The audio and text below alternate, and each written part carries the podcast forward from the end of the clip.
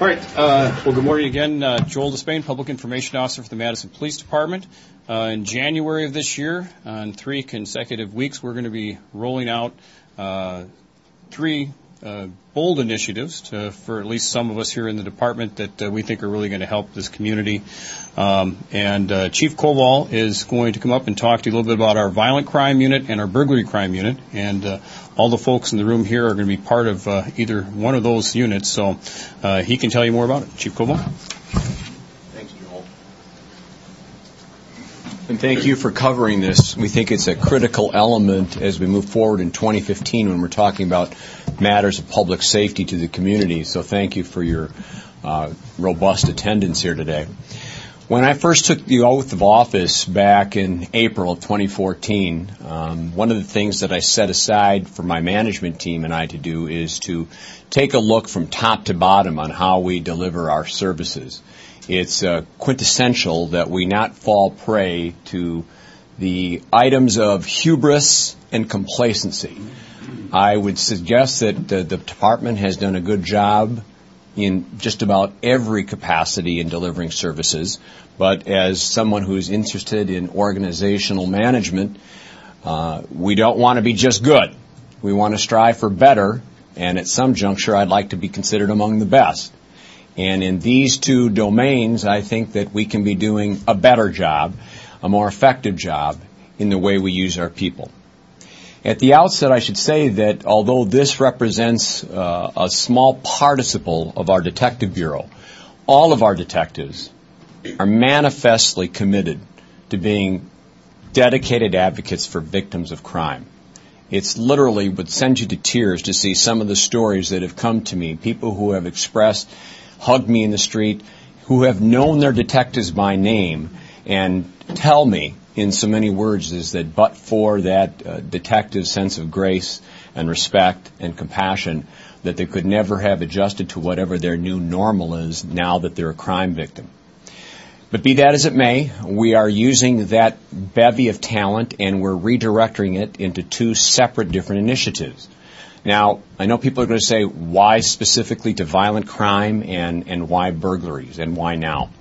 First of all, the violent crimes, as you know, we had a, a, rash, just by way of an example, around the holidays, in which we had no less than seven different shots fired sort of cases come to mind. And those investigations are ongoing, and we're very comfortable with the inroads that are being made.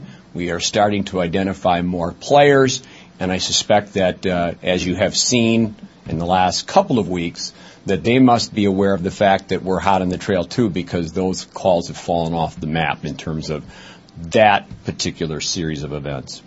The other thing goes to the sense of burglary crimes. Um, our clearance rates historically uh, have been uh, sort of, quite frankly, uh, pedestrian. I want them to be better. As, as, someone who has to evaluate how we deliver services, uh, intent can only go so far. I demand results. I demand accountability of all of our officers and our detectives. It's a team. It's a coordinated effort. It's a comprehensive response, but I think we can and we will be doing better in this domain. The thing that's insidious about burglaries is that yes, it is a property crime, but it violates the sanctity of the home and all that we hold dear and sort of allows itself to creep into our very psyche of what we feel safe about when we know people have been in the place that we call home.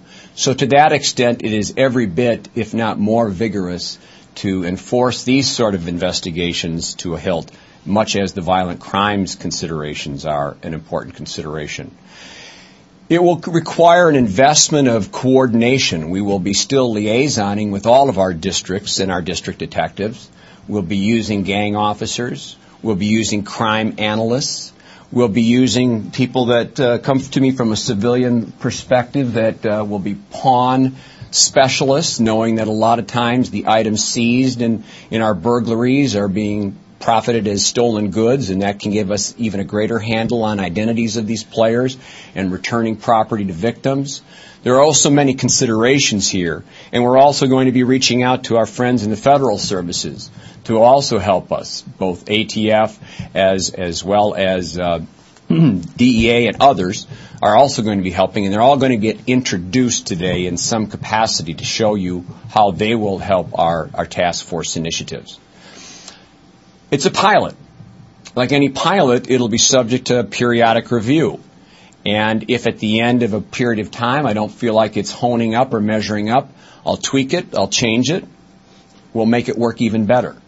The point of the matter is, is that this shows a concerted effort on the part of the Madison Police Department to amp up our game yet another octave because the community needs it, I want it, and these advocates for victims, they're dedicated to seeing it come to fruition. At this point, I'm going to turn over to uh, Lieutenant John Patterson, who will be gracious enough to show what those patterns of assignments are. Before John comes up, I'm just going to first say that uh, through a reorganization schematic, my city is basically being divided into two halves, if you will. My two chiefs are going to be both taking a lead point on looking at how our districts are being operated and then reporting directly to me and vice versa. And Chief Gaber, uh, has going to take the responsibility of shepherding, looking at what these two investigative units will look like and helping with their resource and logistical needs. They are then, in the next line, going to be mastered by Captain Jim Wheeler. They fall with under his purview, and then Lieutenant John Patterson, who I will yield the dais to, and you can introduce the people. Thank you, Chief. I think we'll just start on this side of the room and, and work our way down. Uh, this is our, our burglary unit uh, for 2015 moving forward.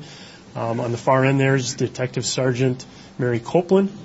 Um, we, probably could have done a better job with height here, but uh, uh sorry, Detective Taya Dolson in the back in front of in front of her.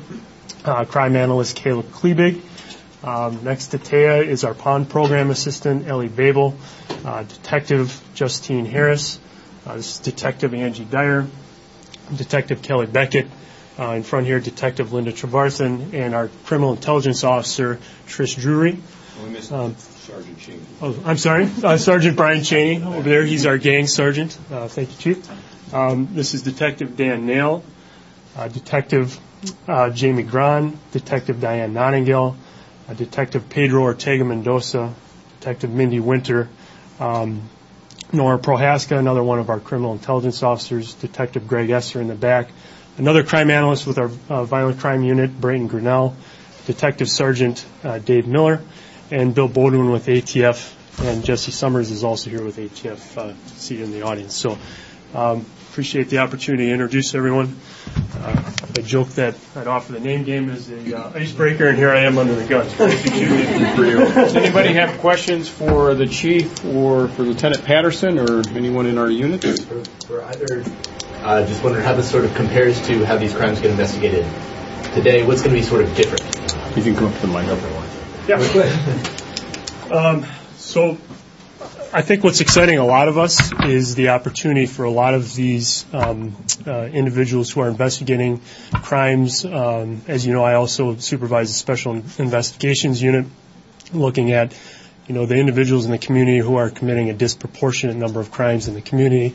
And this is really an opportunity for us to all, for lack of a better way to describe it, join hands, so to speak, and start sharing amongst ourselves more effectively um, when it comes to those individuals who are, are not only committing violent crimes but also committing the property crimes in our community. Um, and I think really negatively impacting the quality of life issues. Um, so there's, I think, a number of things that uh, we look forward to trying um, next year, um, and but communication is going to be a big one, um, and not only internally but externally with the public as well. So. So we talk a lot about you know MPD being decentralized. This sounds like sort of a, a re-centralization. Would that be fair to say of some of these detective functions? Yes, I don't think anything diminishes the fact that our decentralized way of life understands that at a very organic levels we're going to continue that nexus to the districts. This is sort of putting that on steroids in the sense that they're going to be supplementing the districts and the districts will be supplementing them with real-time data that might reveal or reflect patterns where we can look deeper down at who's committing these crimes. Will this affect in any way the police patrol density issue that's been coming up from the complaints from young, gifted, and black folks in terms of numbers of police officers in neighborhoods? The detectives will be working out of the centralized offices of MPD as a matter of geographical domain. No, it would not have any impact in terms of the neighborhood distribution.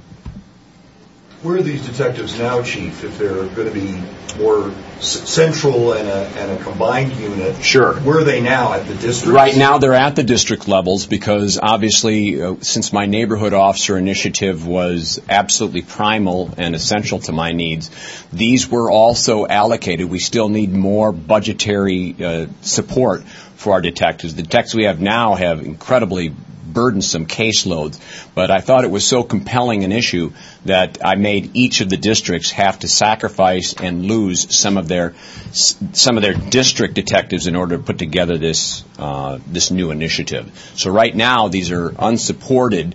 Uh, I am making the sacrificial uh, cost take place with what we have, with the hope that if in fact, as I as I'm pretty confident that once we see resonance with these uh, initiatives, that that will bolster support for more detectives in our department. On the violent crime side, so what sort of crimes in particular? I mean, yes, homicides, but uh, attempted homicides, shots fired. What's it? Yeah, significant batteries, those armed robberies, attempts or otherwise, those are all going to fall into that domain. Chief, you mentioned shots fired around the new year. I'm assuming this is something that was in the works prior to that. Was there Well a, before. Was there a definitive moment when you decided this is something we need to do, or is that something from day one? I think actually, to be fair to my successors, I think this notion of looking at it's it started out as a tabletop or pilot project years ago, looking in specifically at the burglary crime response to the MPD.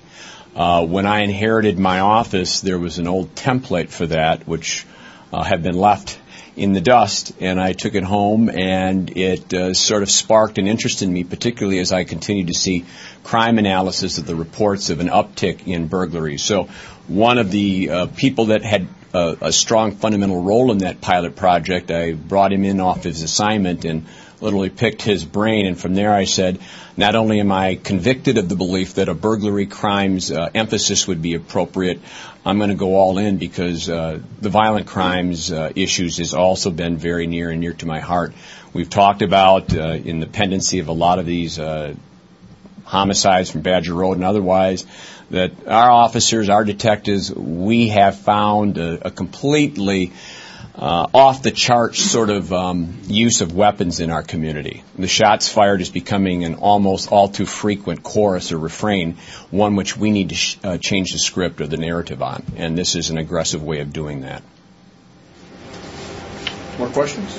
Do you uh, do you have any? You said you're going to kind of reassess at certain time intervals. Is this a, a one-year pilot program, or it's kind of left up in the air at this point? Well, at a minimum, there'll be quarterly updates through my chiefs, but at, we're going to at least give it at least one year of shelf life before we decide whether, in fact, it needs to be tweaked or if it needs to be shelved. My sense is that it's going to be uh, a success because I know the dedication of the people that have volunteered, auditioned, or performed in the past, and uh, I would take my detectives against anybody in this country.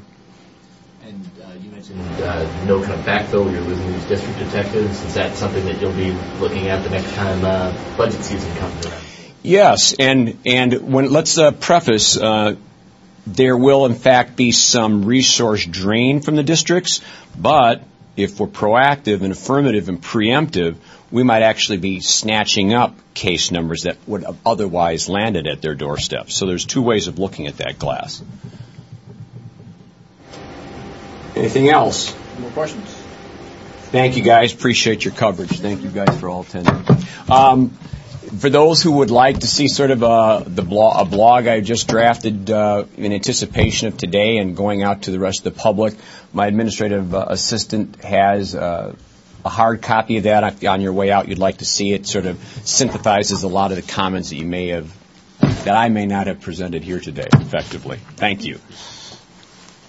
Thank you, Chief. And if anyone needs updates on any of the late breaking incidents from over the weekend or today, let me know. And uh, Well, is there any possibility of